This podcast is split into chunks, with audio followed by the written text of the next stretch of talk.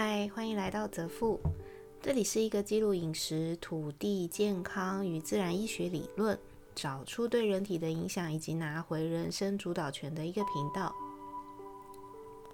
三思行不行？这个主题是记录在目前我所遇过有关饮食与人生各领域擦撞出来的火花与疑问，然后会留问题在最后，静待自己思考。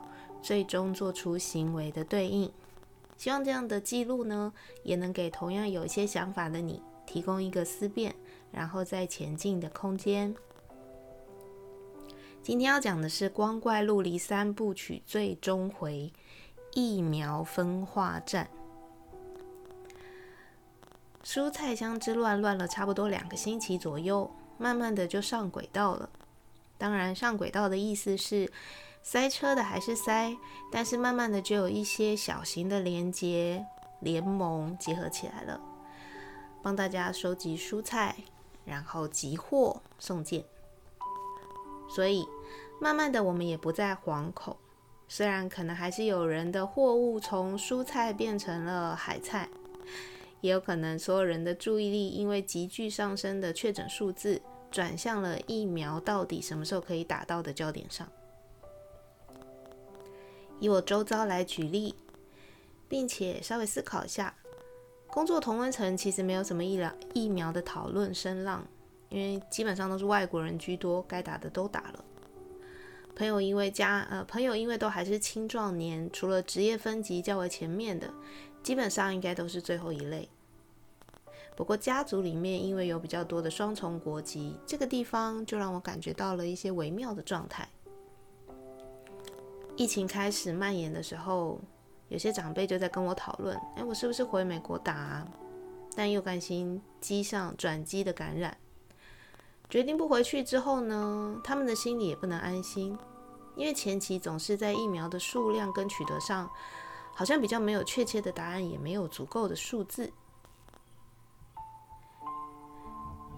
明明基本上连楼下中庭都没有再下去的人。”吃的也很健康，平常也蛮在意环境的干净，家里的居家整洁。就因为年纪大，然后在他们的那些群组里面，各式各样的对于疫苗以及及呃这一次疫情的恐吓跟对立，搞得长辈们心里不安，总是失眠。当然还有许多疫苗后遗症的问题，然后后续的偷打问题、插队问题。各县市政府相互比周到，比挖苦。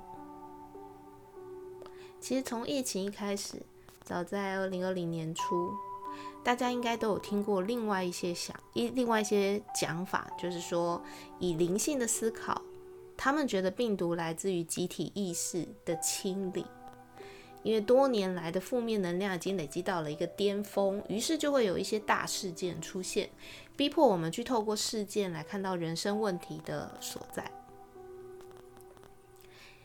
常听我频道的人会想：哎，我怎么老是说什么灵性啊、人生问题啊、能量啊？其实。疫情就是一个病毒学、医学、生化学、微生物，干嘛连这样子科学的东西都要牵扯到冥冥之中这种东西？可是，在自然医学这一派里面，它并不是这样子的一个思考逻辑。不知道大家记不记得，很多年前一部灾难电影是由布莱德比特饰演的《末日之战》。在电影里面，全世界迅速的感染了病毒，相继死亡。然后各国政府相继建立避难所，寻找解答与答案。其实这部片里面就已经在预告未来一定会发生雷同的事情。或许我们也可以从这部电影里面去找到一些蛛丝马迹。我记得很清楚，里面有一幕让主角布莱德比特注意到，在大量逃窜的人民跟 zombie 当中，总是会有一些人被病毒绕过去而不被啃咬。因此，他才想起来。病毒需要宿主才能存活与繁衍，而啃咬的动作其实就是病毒为了存活下去而衍生出来，操纵人体去做出这样子的行为。病毒跟细菌不一样，病毒需要宿主，有些需要宿主健康，有些需要宿主身上有某些特定状态。简单来说，这也是在告诉我们，你得答应让病毒住进来，它才会来。这就是病毒寻找宿主的状态。你的身体有病毒喜欢居住的条件，它才会选你，不选别人。除此之外，在你的身体这个社区里面，你的警卫还比别人的警卫松懈，甚至你的警卫还跟病毒当上了酒肉朋友。为什么会感染病毒？有没有可能就是你把你身体这个家里面弄得像病毒一看，哇塞，我好想住哦，还把社区。巡逻的警卫开除，欢迎他们来。那我们来聊一聊，从一些比较特别的观点，这一次的病毒会喜欢怎么样子的居家环境呢？撇开免疫系统薄弱不说，身体有慢性病不说，我还记得之前有一集聊到，从灵媒的角度来看疾病的生成，肺。肺之所以会有问题，来自于无法顺畅的与自在的表达自己的意见，然后在你的生活里面总是感觉到被压迫，总是感觉到哀伤，总是会放大自己的不幸遭遇。简单来说，就是郁结，在你的生活里找不到快乐的原因，所有的情绪堆积，没有疏解。从这样来看。似乎不难理解为什么肺炎是从我们左边的邻居开始蔓延呢？因为他们一直以来都无法顺畅与自在的表达自己真实的意见，不是吗？那到这里，我们先停一下，思考几个问题。平常我们是一个很难深呼吸的人吗？很难深呼吸的定义，比较像是事情发生在我们身上之后，我们很少会去给自己一个停下来思考为什么的时间。当我不想要的事情发生在我生活里的时候，我是不是会容易先去找到底是谁的错，或是觉得为什么只有这件这件事情怎么会只有发生在我身上？我怎么这么倒霉？我的人生怎么这么苦？还是说我会先去思考，诶，是什么样的前因后果让这件事情发生，以及我有没有什么方法让这件事情不再继续发生下去？回到这一次的疫情。从蔬菜箱之乱到如今的疫苗分化战，有一群人觉得疫苗就是解药，打了就没有问题；有一群人很用力的在透过疫苗这件事情分化大家的立场。但其实这都不会让这一次的疫情快速的结束，因为疫苗不是解药。且不论目前的疫苗都还只是二三级的实验阶段，就说说目前打了之后。也只是让人体有可能会有有可能不会进入重症或是死亡而已。如果这句话对大家来说太难，简单的说就是打完疫苗之后只有可能不会重症，进而瘫痪医疗系统，但是你还是有可能会感染，终究导致肺部的创伤，留下后遗症。讲到这里，感觉好像有点可怕，难道？打与不打都是不对的吗？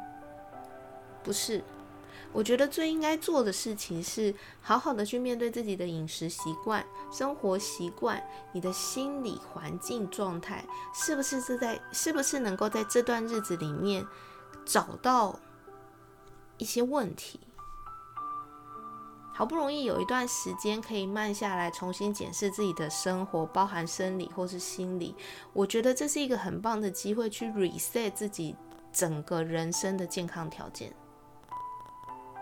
不打疫苗的人有可能不会得，打了疫苗的人也有可能一样会感染，因为最终的条件都要回到自己自身的免疫系统到底健不健全，以及身体里的细胞器官到底是不是能够正常的支援。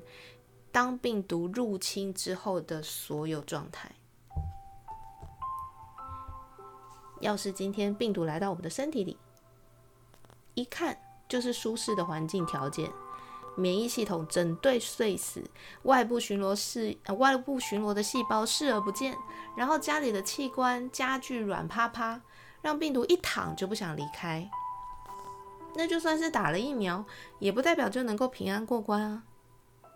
要是你平常就是大病小病，老是看医生拿拿药吃抗生素，吃食物偏食挑嘴，没有意识，不知道为什么总为什么要去吃这一顿饭，反正吃饱就好，不爱运动，只爱看剧，生活中的不顺遂都是别人的错，都是别人在委屈我们自己，不敢拒绝，或是不敢表达自己真实的意见。或许这一次的疫情，在这个三级的时间里面，轮到我们打疫苗之前，都应该停下来好好想想，我的身体到底是好还是坏啊？我的饮食生活这么多年来，到底是在给我的身体帮助，还是在给病毒帮助？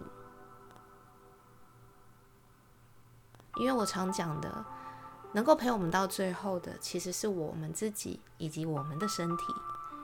这样的事情在未来绝对不会只有一次。那么，在那个不远的未来，我们会越来越健康，还是会越来越老化？一切都取决于我们现在当下的每一个行为累积。与其在这样的时间里面看着一些总是在分化的新闻，不如多了解一些病毒的知识，或是要吃饭前多想想：嗯，我今天吃到的到底？对我的身体有没有帮助？让自己减少成为病毒宿主的机会，我觉得才是这个疫情一劳永逸的方法。回头想想这三部曲，从开始到现在，我的生活完全没有受影响，也没有觉得一定要担心害怕打不到疫苗。我觉得很大的一部分可能是我心情很稳定之外。还有一部分来自于之前的自己努力的让身体有强大的盟军。当然，我也不能否认的，这很有可能所有的一切都是我自我感觉良好。但是我该做的做了，我也没有因为苟且而随便，我也没有因为我了解了而忽略。那这样的自我感觉良好，或许也可以算是吸引力法则里面的。我的世界由我自己来显化，不是吗？希望这一次的疫情，我们都能够平安度过，然后找到大家人生当中一些不错的解答，把该做的功课做了，然后我想就会看见不一样的自己以及新的生活形态。今天先这样喽，拜拜。